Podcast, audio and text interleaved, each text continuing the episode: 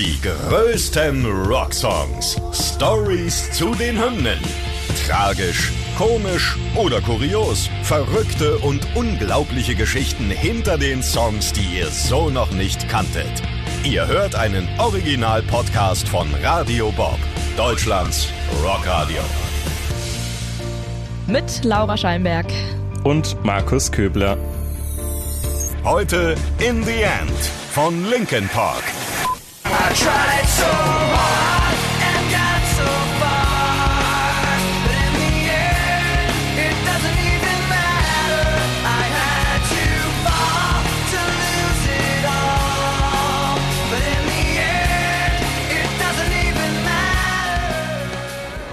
Ja, Markus, ich freue mich heute ziemlich doll auf diese Folge, denn äh, das Album bzw. der Song ist auf dem Album erschienen, das mich quasi zum Rock gebracht hat, Hybrid Theory. Wir sprechen nämlich heute über In the End von Linkin Park. Und ja, das Album habe ich äh, früher mal von meiner Mutter geschenkt bekommen und das hat mir quasi den Einstieg ins Rock gegeben. Ja, cool. Wie, wie alt warst du da? Boah, zwölf vielleicht so? Okay, ja. Bei mir war das ein bisschen später, glaube ich. Ich habe mit anderen Bands angefangen, aber Linkin Park war dann auch relativ früh dabei. Ich glaube, bei mir war es eher Meteora auch. Aber mit Sicherheit habe ich dann auch relativ zeitnah Hybrid Theory für mich entdeckt, weil ich bin auch heute immer noch der Meinung, das ist ein, ein geniales Album, auch ein geniales Debütalbum. Das wird ja heute auch Thema sein, Ja, absolut. ähm, dass wir hier in, von einem Debüt sprechen. Linkin Park ist eine Band, die in Zeiten von, ja, ich würde mal sagen, Bubblegum Pop einfach mal alle Rekorde gesprengt hat und wirklich der Welt gezeigt hat, wie vielfältig Metal eigentlich auch sein kann. Ne? Diese absoluten Legenden haben damals was ganz, ganz Neues geschaffen, unter anderem mit der Rockhymne, um die es ja wie gesagt heute geht, In the End vom Debütalbum Hybrid Theory. Ja, das ist ja ein Song, der doch ein ziemlich schwermütiges Thema behandelt, dabei aber trotzdem voll nach vorne geht und definitiv den Nu Metal auch so mit auf die Bildfläche gebracht hat. Also da sehr, sehr stark zur Popularität des Nu Metal, der ja da damals aufkam, äh, beigetragen hat. Ähm, gut, streng genommen muss man natürlich sagen, dass Limp Bizkit und Korn waren so die Vorreiter, ne, das ist klar, aber Linkin Park haben das Genre dann doch nochmal ordentlich angefacht. Aber jetzt fangen wir vielleicht doch mal von vorne an, nämlich mit der Bandgeschichte von Linkin Park. Ja, wie bei vielen guten Bands, würde ich jetzt mal sagen, stand am Anfang das Casting. 1996 hat eine Gruppe von jungen Musikern aus Kalifornien einen Sänger gesucht. Ein Kumpel von Chester Bennington hat das damals dann mitbekommen, Chester angerufen und äh, hat versucht, ihn für die Sache sozusagen zu begeistern. Und Chester ist gerade aus einem anderen Bandprojekt raus und hat einfach mal kurzerhand beschlossen, dass er diese Chance nutzen will. Ja, nicht schlecht. Und dafür hat er auch so einiges geopfert, muss man dazu sagen. Er kam nämlich erstmal aus Arizona, also ist für dieses Casting quasi nach Kalifornien gefahren, hat den Weg auf sich genommen. Dann war er eigentlich kurz davor, einen Bürojob anzufangen und hatte zu Hause außerdem schon Frau und Kind. Er hat sich aber trotzdem entschieden, für diese Band, die er eigentlich gar nicht kannte, eben den Weg auf sich zu nehmen und zu diesem Casting zu fahren. Also eigentlich hat wenig dafür gesprochen, aber Chesters Liebe zur Musik war einfach wahnsinnig groß und er hat deshalb sogar zusätzlich noch die Feier zu seinem eigenen 23. Geburtstag abgesagt oder ausfallen lassen und hat sich dann auf den Weg gemacht, um sich mit seinen potenziellen Bandkollegen, er war ja noch nicht mal aufgenommen, in einem Studio zu treffen und Demos für ein Casting aufzunehmen. Die Audition lief dann auch relativ gut, um nicht zu sagen grandios, denn äh, Chester wurde direkt engagiert. Er hat da scheinbar einen richtigen, richtig guten Eindruck hinterlassen. Und mit dem neuen Mitglied gab es dann auch direkt einen neuen Namen. Genau, sie nannten sich Hybrid Theory, aber was wäre ein Namenswechsel ohne Hindernisse, ne? Leider war der Name nämlich schon vergeben und es gab eine kleine rechtliche Auseinandersetzung mit einer anderen Band. Unsere Jungs waren aber einsichtig und haben ihren Namen einfach geändert in Lincoln Park, analog zum lokalen Park in Santa Monica, äh, der dann ja nach dem Präsidenten benannt war. Die Schreibweise haben sie aber dann nochmal angepasst. Der Grund ist ziemlich simpel, aber finde ich auch ganz schön genial. Sie wollten unbedingt die Domain haben linkenpark.com, damit man sie leicht im damals noch ziemlich neuen Internet finden konnte. Sehr, sehr schlau. Mike hat dazu auch nochmal was gesagt. Hören wir mal rein. When we started the band and we chose the name Lincoln Park, we wanted the domain. We wanted the .com. And it was really early on, for that to be important to anybody, but we knew that if I tell you what the name of my band is and I tell you this is how it's, where it is and how it's spelled, that you can go there and go to .com and find it easily. You know, it takes the step of like Googling it out of the picture, right? So we wanted that. Ja, kurz davor haben sie noch Promo über Mailverteiler gemacht und Kassetten beziehungsweise auch CDs verschickt. Mit einer eigenen Website, kann man sagen, waren sie dann auch wirklich zeitgemäß unterwegs. Ja, ganz schön andere Zeit damals, muss man, muss man echt auch mal feststellen. Also, sie hatten dann aber einen neuen Namen gefunden und haben dann auch so weitergemacht und sich lange allerdings vergeblich bei Plattenlabels beworben. Sie wurden da oft abgewiesen, aber sie sind hartnäckig geblieben und wurden schließlich mit einem Vertrag bei Warner Brothers belohnt, von denen sie zuvor auch tatsächlich schon dreimal abgewiesen wurden. Aber es lohnt sich wirklich dran zu bleiben. Irgendwann konnten sie dann echt überzeugen. Ja, genau, das habe ich auch gerade gedacht. Die Band hat sich also gefunden und der Plattenvertrag war dann endlich auch da. Jetzt mussten sie quasi nur noch das machen, was sie eigentlich auch machen wollten, nämlich Musik. Und das war wohl trotz Label im Rücken nicht ganz so glamourös, wie man sich das vorstellt. Auch dazu hat Mike was gesagt. we were rehearsing in this little room in Hollywood. Um, and when I say Hollywood, it, was the, the grossest part of Hollywood. Like at the time, Hollywood and Vine had like prostitutes, drug dealers, and there was a taco shop on the corner, like a grocery store with a with a Korean couple who who ran that on the corner, and like a bunch of like uh, what do you call it, like Scientologists. And that was the place where we found a, a rehearsal room that we could afford. Ja, in dieser doch sehr speziellen Ecke von Hollywood sind dann aber die legendären Songs entstanden, die wir bis heute noch feiern. In the End war die dritte von insgesamt vier Singles auf Hybrid Theory, neben One Step Closer, Crawling und Paper Cut. Das waren die anderen. Ja, Mike Shinoda, der Rapper und auch Keyboarder der Band, erinnert sich noch, wie er angefangen hat, das Stück zu schreiben. we were writing it there and i or we were we were working on our show and our songs there and i decided to stay overnight in that building and i i wrote in the end and i think rob borden was the first one to show up the next day for rehearsal and um, i played it for him and he was freaking out Ja, und die Lyrics, wir haben sie ja vorhin schon kurz angedeutet, sind wie bei den meisten Linkin Park Songs ziemlich heavy. Der Text basiert nämlich auf der schweren Kindheit von Chester.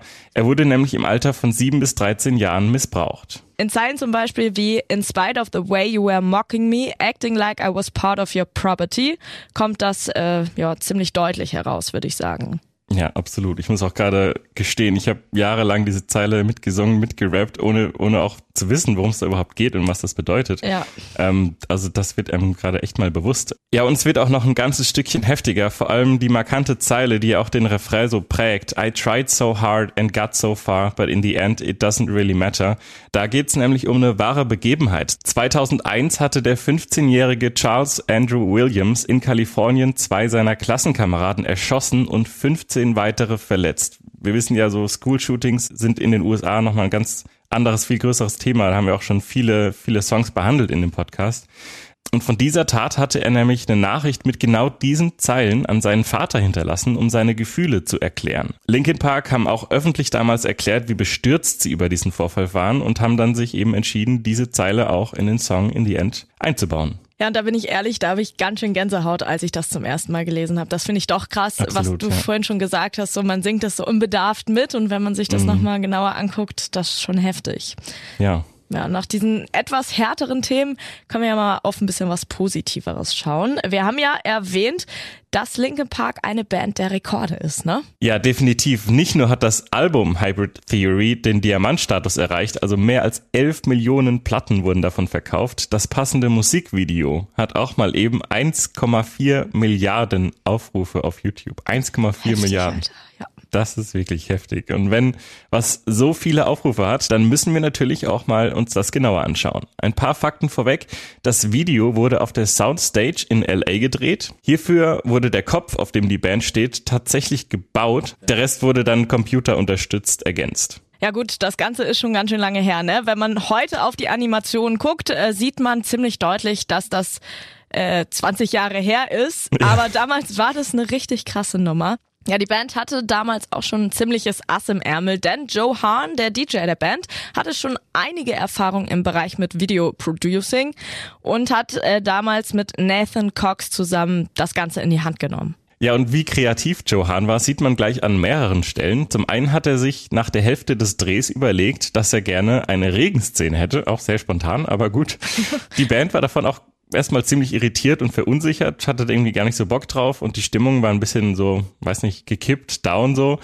Um die Stimmung wieder ein bisschen aufzulockern, hat der Co-Director Nathan Cox einen Kumpel eingeladen, der in einer Bluegrass-Band spielte. Der kam dann vorbei und hat auf eine lustige Art und Weise Linkin Park Songs am Set gecovert.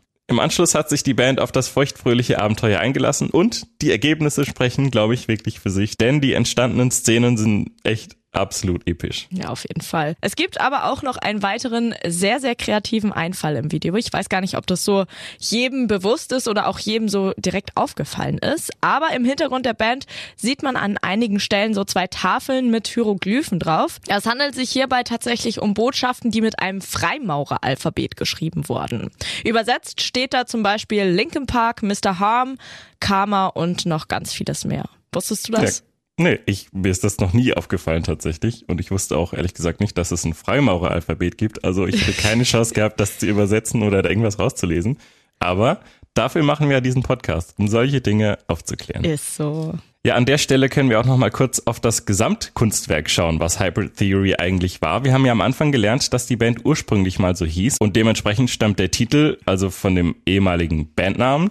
Und wenn wir sagen, dass das Album wirklich bekannt beziehungsweise fast schon omnipräsent war damals, dann meinen wir das auch. Ja, das schicke Teil hat einfach Stand jetzt über 30 Millionen Verkäufe weltweit und ist damit das meistverkaufte Debütalbum des laufenden 21. Jahrhunderts.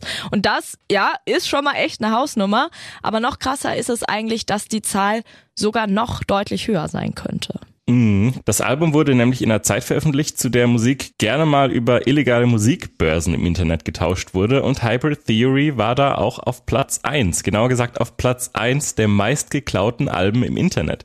Mit 5,3 Millionen illegalen Downloads. Also wenn man das noch on top rechnet, da kommt ja noch mal viel mehr zusammen.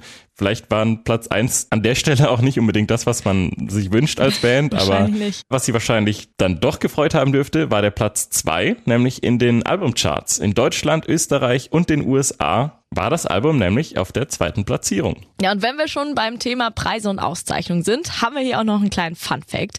Die Band wurde ja in einer Zeit beliebt, in der so Britney Spears und Backstreet Boys, die hatten da ziemlich großen Hype.